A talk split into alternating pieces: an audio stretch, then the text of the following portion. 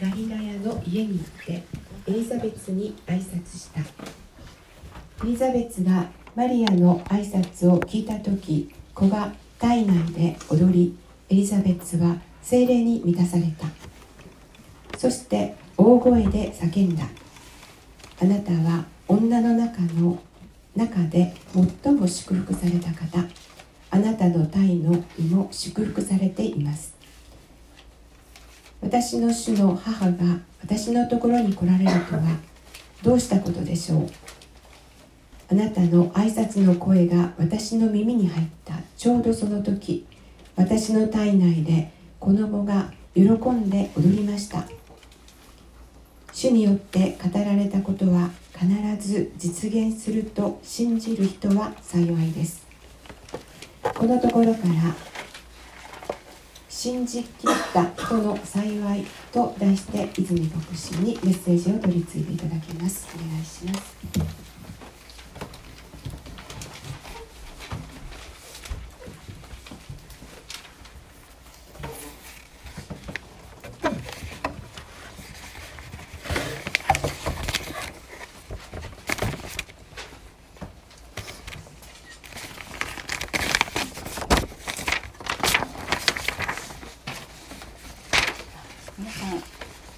ざいます。今日の礼拝をご一緒できることを感謝します。では最初にお祈りをさせていただきます。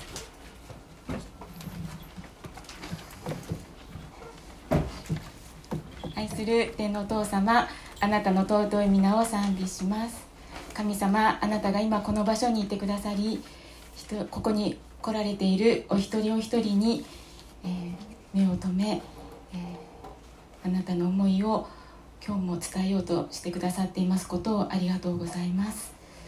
どうか今日も神様あなたからの愛を、えー、教えていただきたいです。どうかあなたのこの命の御言葉を通して、えー、私たちに語ってください。どうか私自身がどうかあなたの通り行き管として用いていただけますように神様どうか、えーえー、精霊によって導いてください。本当にこの時を感謝します。期待してこのお祈りをイエス様の名前によってお祈りいたします。アーメン。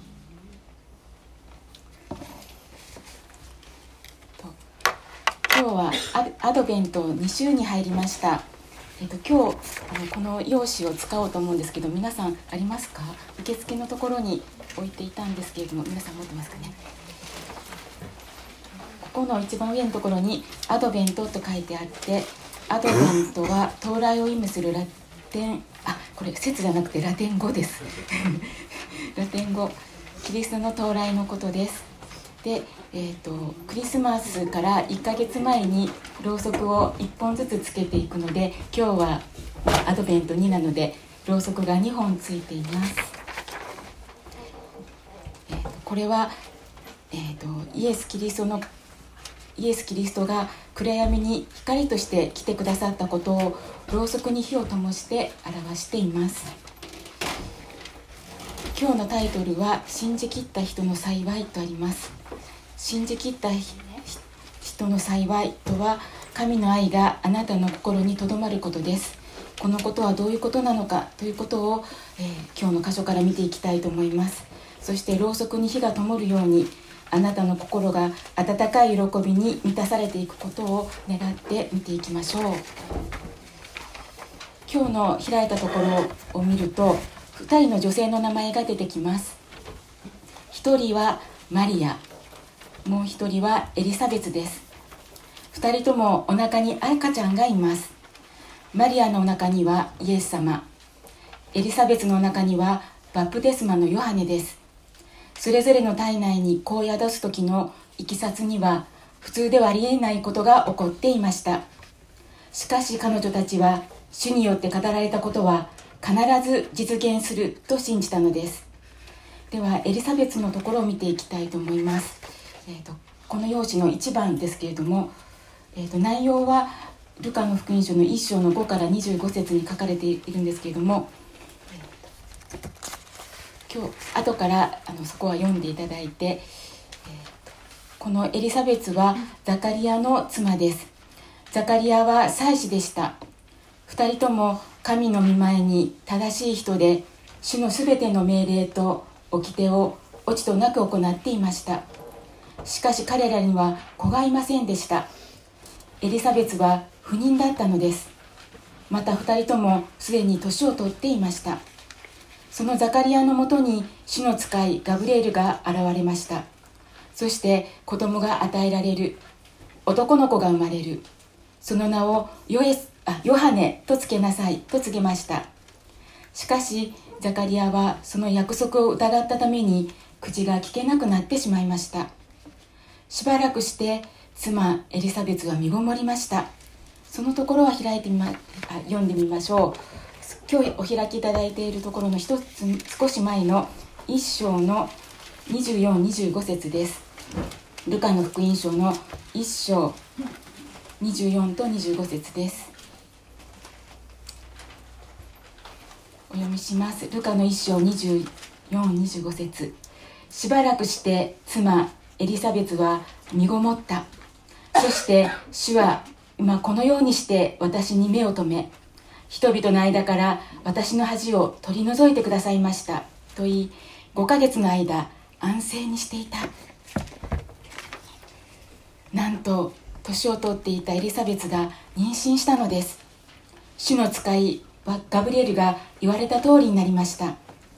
エリザベスが妊娠して6ヶ月目にマリアのところにも見つかいガブリエルが現れました、えーと、この場面は皆さんがあのよ見たことがあるでしょうか。有名な「おわら美術館」にあるエル・グレコの受胎告知で知られています。ちょっとコピーしました。皆さん見に行かれたことがありますかね。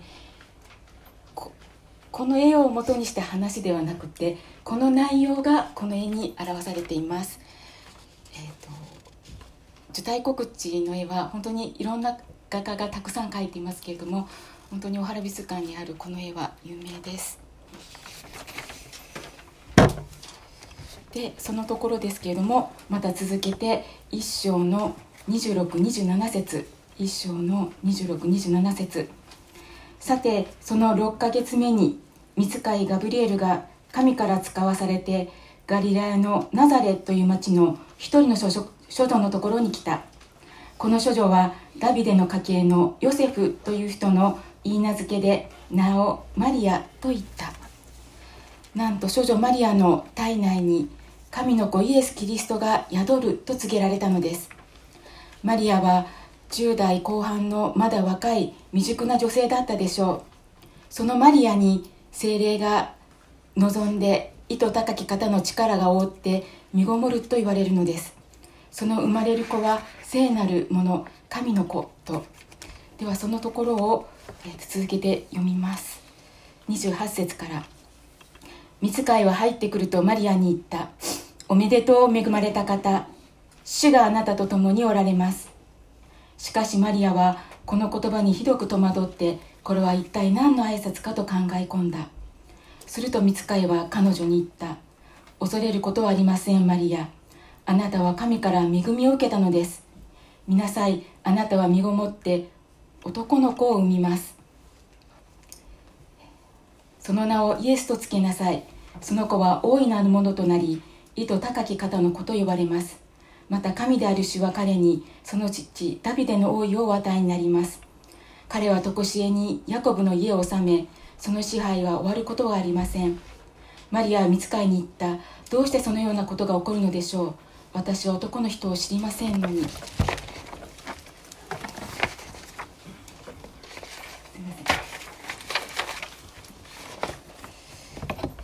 マリアはダビデの家系の家系のヨセフという名の言い名付けでした。言い名付けとなるとヨセフと婚約していたということです。ただユダヤの婚約は法律上すでに夫婦になることでした。この婚約期間は一定期間ありました。これを解消するには離婚の手続きが必要でした。さらに婚約期間中の不貞行為は会員とみなされて石打ちの刑に称せられたのです。この婚約期間が終わってから婚礼を挙げ実際の夫婦生活に入ることができました。ですからヨセフとマリアは夫婦だったけれども一緒に暮らしてはいなかったのです。ですからマリアは見つかいにどうしてそのようなことが起こるのでしょう。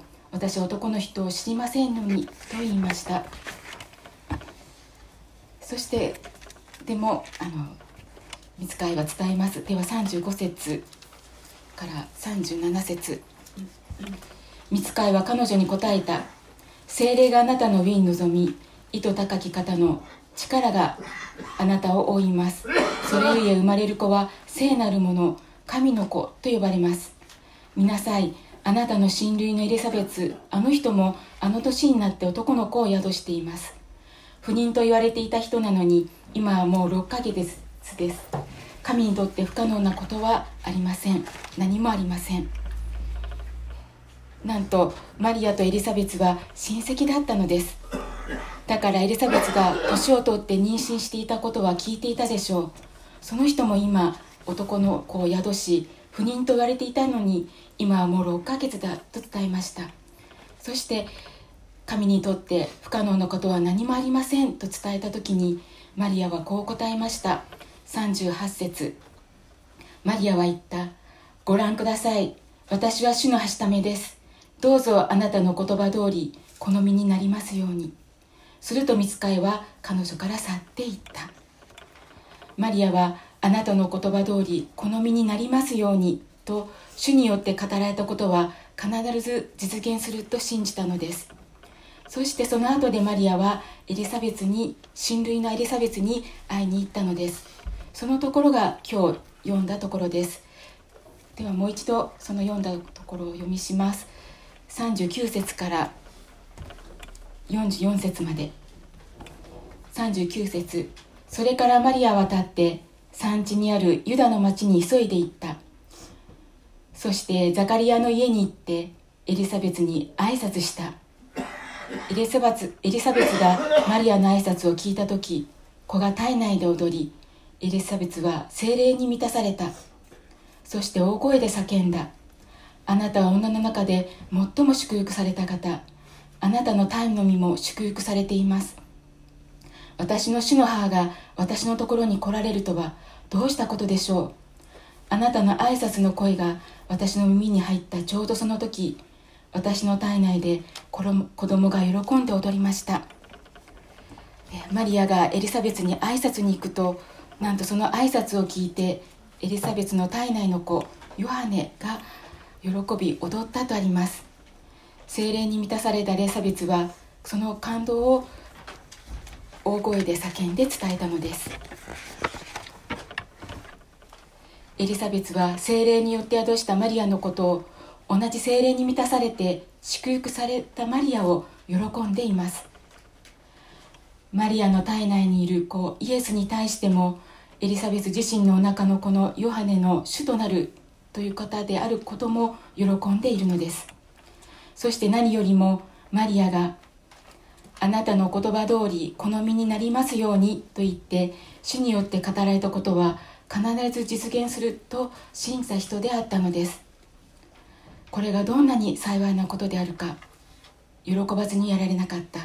そしてザカリあエリザベスは45節でこう言っています。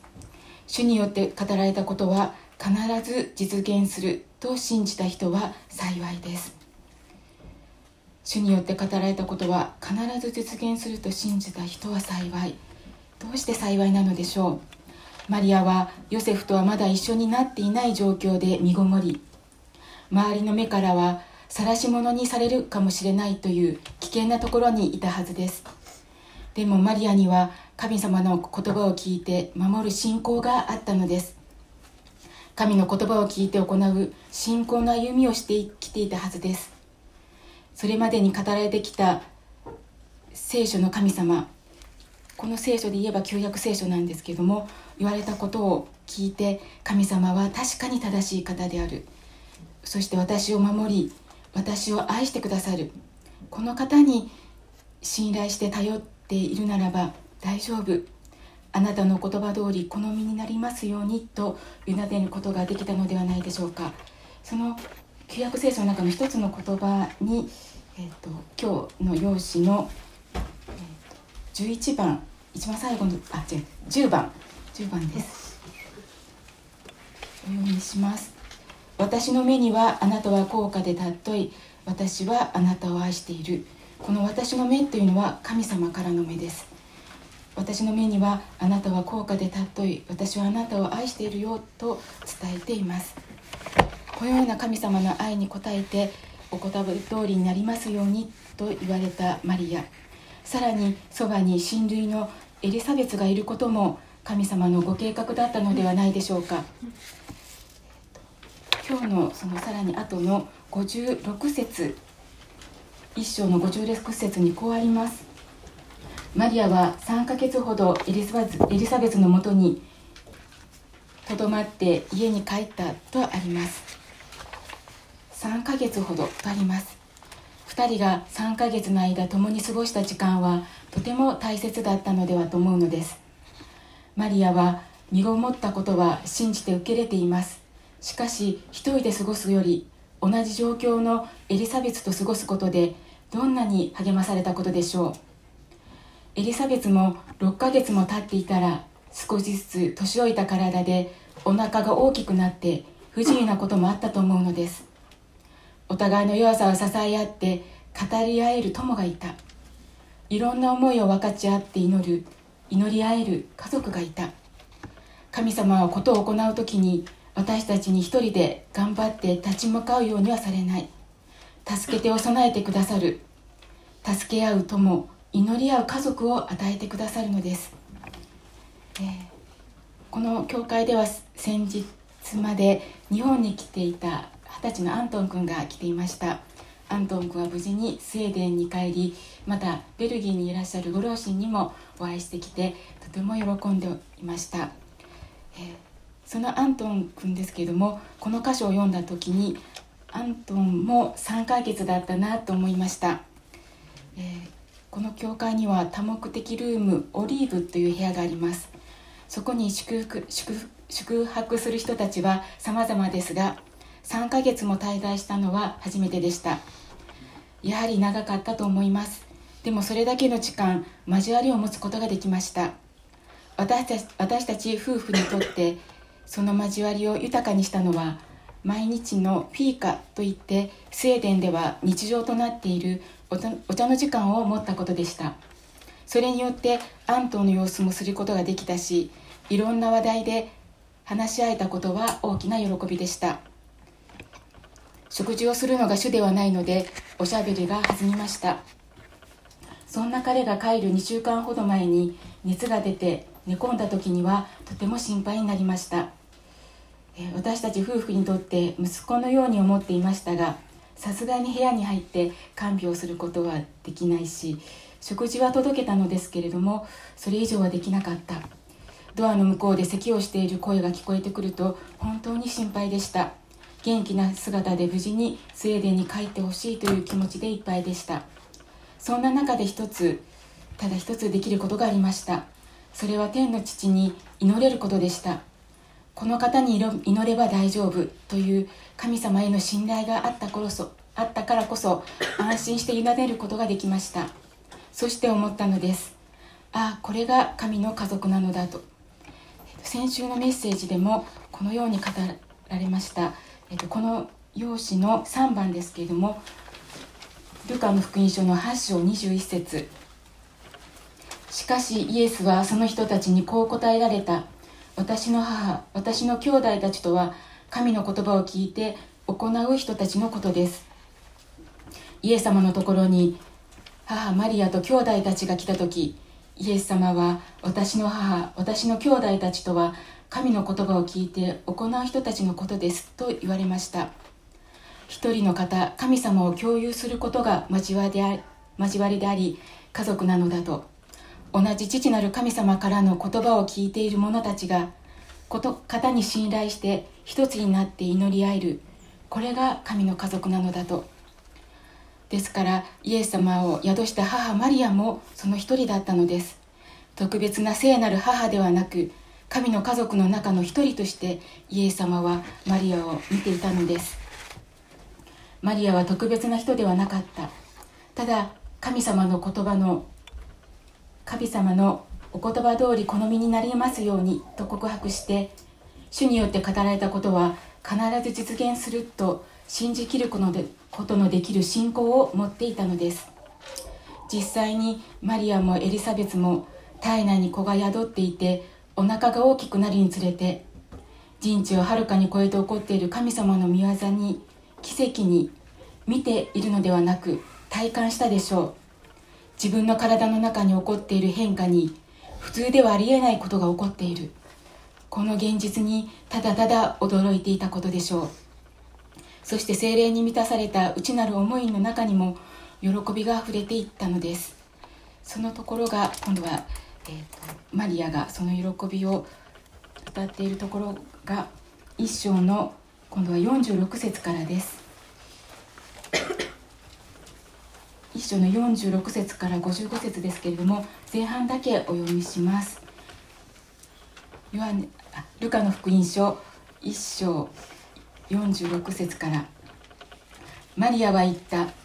私の魂は主をあがめ私の霊は私の救い主である。神をたたえます。この癒しい橋ために目を留めてくださったからです。ご覧ください。今からのちどの時代の人々も私を幸いなものと呼ぶでしょう。力ある方が私に大きなことをしてくださったからです。この私私は幸いのものと呼ぶでしょうとあります。神様は神の子イエス・キリストの誕生をこんなに若い未熟な女性マリアに託した。またイエス・キリストの道備えをするバプテスマのヨハネを年を年を取ったエリザベスに託した。神様はあえて弱い立場にあった若い未熟な女性年を取った女性に目を留めて用いられたのです。それは神様の道からが現れるためだったのです。これはただひたすらに私たち人間が罪ゆえに滅びることなく救われるためのご計画だったのです。このでは用紙の5番のヨハネの福音書の3章16節。こう書かれてあります。ではここはご一緒にお読みしましょう。ヨハネの福音書の3章16節。3はい。神は実にその一人子をお与えになったほどに世を愛された。それは御子を信じる者が一人として滅びることなく永遠の命を持つためである。神は実にその一人子イエス様をお与えになったほどに世世である世にいる私たちを愛されている。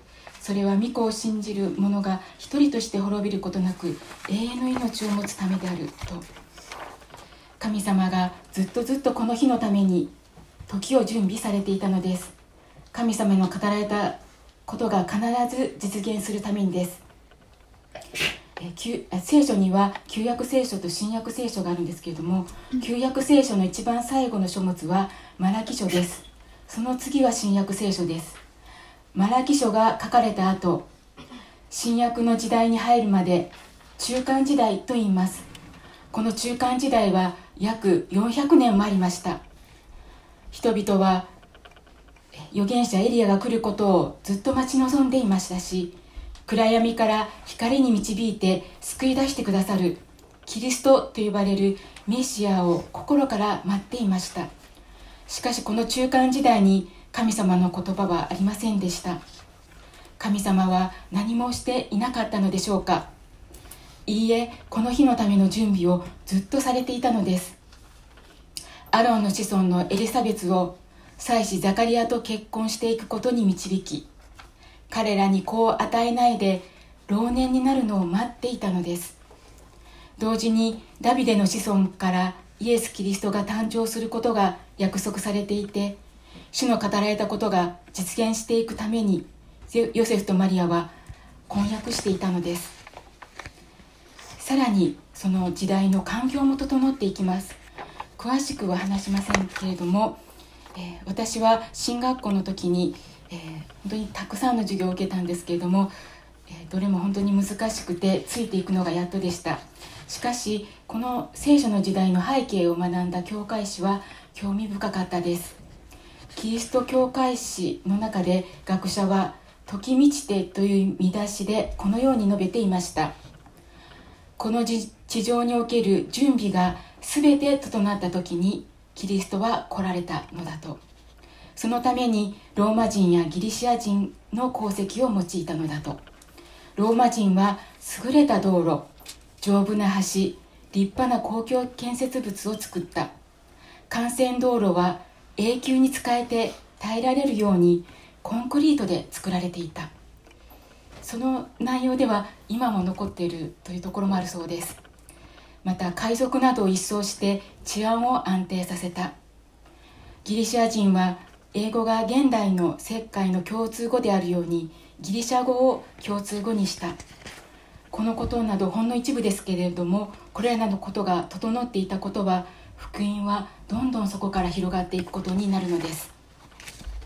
神様は突如前触れもなく急にマリアに告知してイエス様を宿らせたのではない。神様の時があったのです。神のなさることは全て時にかなって美しい。その時かなった時に主によって語られたことは必ず実現すると信じた人は幸いです。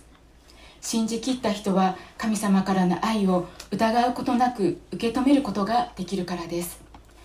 つまり信じきった人の幸いとは神様の愛があなたの心にとどまることです。神様の愛は神様の言葉命の言葉としてあなたを生かすからです。神様の愛が形となって現れたのがイエス様の誕生なのです。私の罪のために全人類の罪のために十字架にかかってその罪の身側に死んでくださった。そして3日目によみがえり今も生きておられます。今も生きて私たちと共にいてくださいます。それは全ての人が罪ゆえに滅びることなく救われて永遠の命をいただいて天国に行くためです。本当に初めにこうしてろうそくに火を灯すのは暗闇に光として来てくださったイエス様の誕生を表していることを伝えました。暗闇とは罪がある世界のことです。闇の中を歩むとは罪の中を生きるということです。闇は人の行いを盲目にしてしまうからです。理性を失い分別を失ってしまう。誰も見ていないからごまかす。あれが欲しいから盗む。自分に都合が悪いから嘘をつく。あの人がここにいないから陰口を言う。あの人が嫌いだから意地悪をする。どの行いも明るみに出ることは嫌です。隠していたいので光の方には来ない。さらに心に思うことは誰にも見えません。悪は内側から出てくるとイエス様は言われました。今度は6番のマルコの福音書の7章の20から23節です。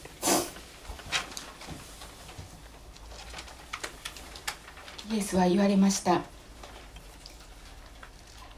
人から出てくるものそれが人を汚すのです。内側からすなわち人の心の中から悪い考えが出てきます。みだらな行い盗み殺人姦淫貪欲悪行欺き公職妬み罵り傲慢愚かさでこれらの悪は皆内側から出てきて人を汚すのです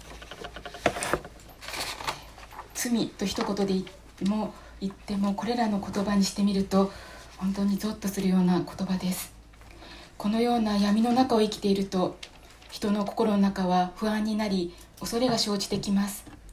人間関係がこじれて孤独になり失望し絶望してしまうことになっていくかもしれません。憎しみも生まれてきて相手を傷つけてしまったり傷つけられたりこの現実が日々のニュースの中にもあふれています。この闇の中にいる一人一人を滅びから永遠の命に救い出すためにイエス様は来てくださったのです。自分の罪に気づいて悔い改めてこの方を自分の罪の身代わりに十字架にかかって死んでくださった救い主として信じるだけでその人は救われるのです。信じるだけでです。永遠の命がいただきます。この愛の言葉を信じた人には神様の愛がその人の心にとどまっています。信じきった人の心には神の愛が注がれているので不安や恐れがあるけれども希望に変わる。何があっても揺るがない平安がある。心に安らぎがある。なぜなら命かけで自分のことを愛してくださっているその愛は決して尽きないからです。自分の罪深さが分かれば分かるほどその愛愛愛は小さくなるのではなくより広く深く広がっていきます。溢れてきます。その溢れる愛が周りの人たちにも伝え注がれ互いに愛し合う交わりになっていくのです。では最後に、えっと、この7番にあるヨハネの手紙第1の4章から見ていきたいは開いていただきたいと思います。新約聖書の後ろの方横にページを書いていますけれども受付けていただいた方の2017番の聖書の方は483ページ。前から持ってる第3番の方は469ページ。ヨハネの手紙第14章です。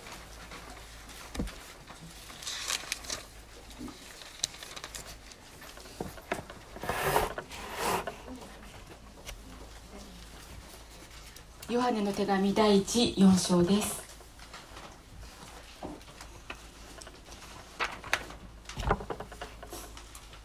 4章の7節からまずは10節までお読みします。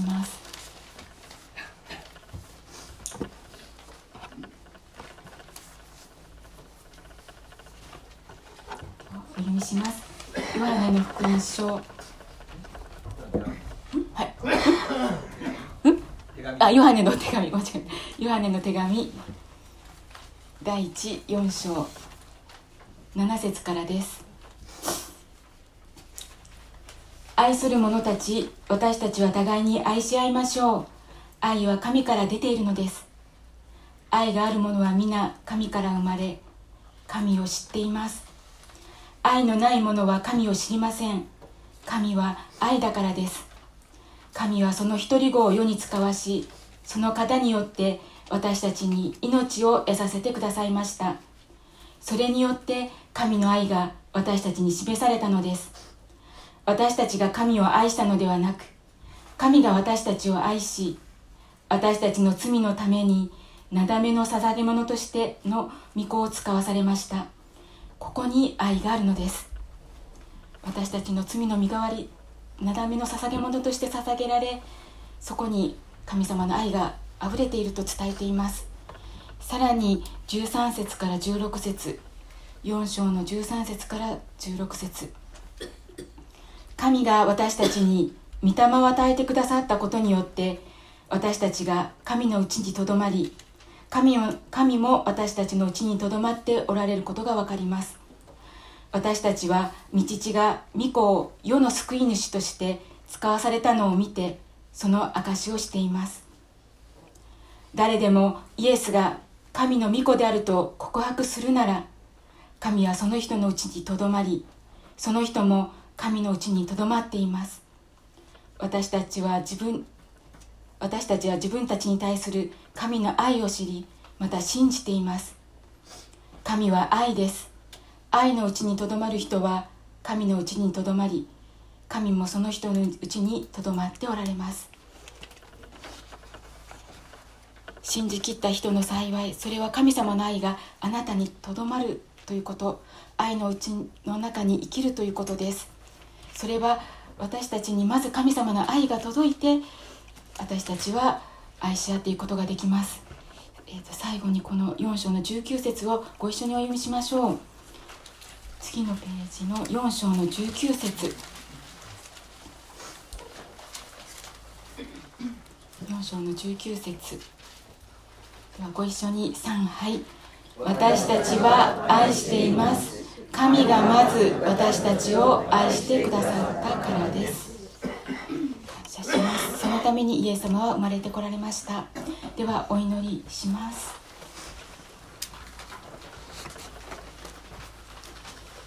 神は愛です。愛のうちにとどまる人は神のうちにとどまり神もその人のうちにとどまっておられます。愛する天のお父様あなたの尊い皆を賛美します。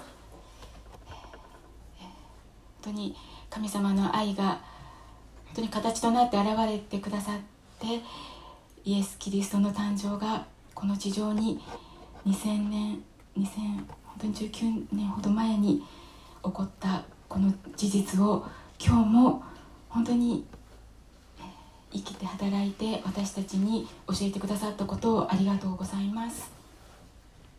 私たちは日々弱さの中にありますし罪の中に生きていますので苦しいことも悲しいこともどうしようもできないこともただありますが神様は私たちを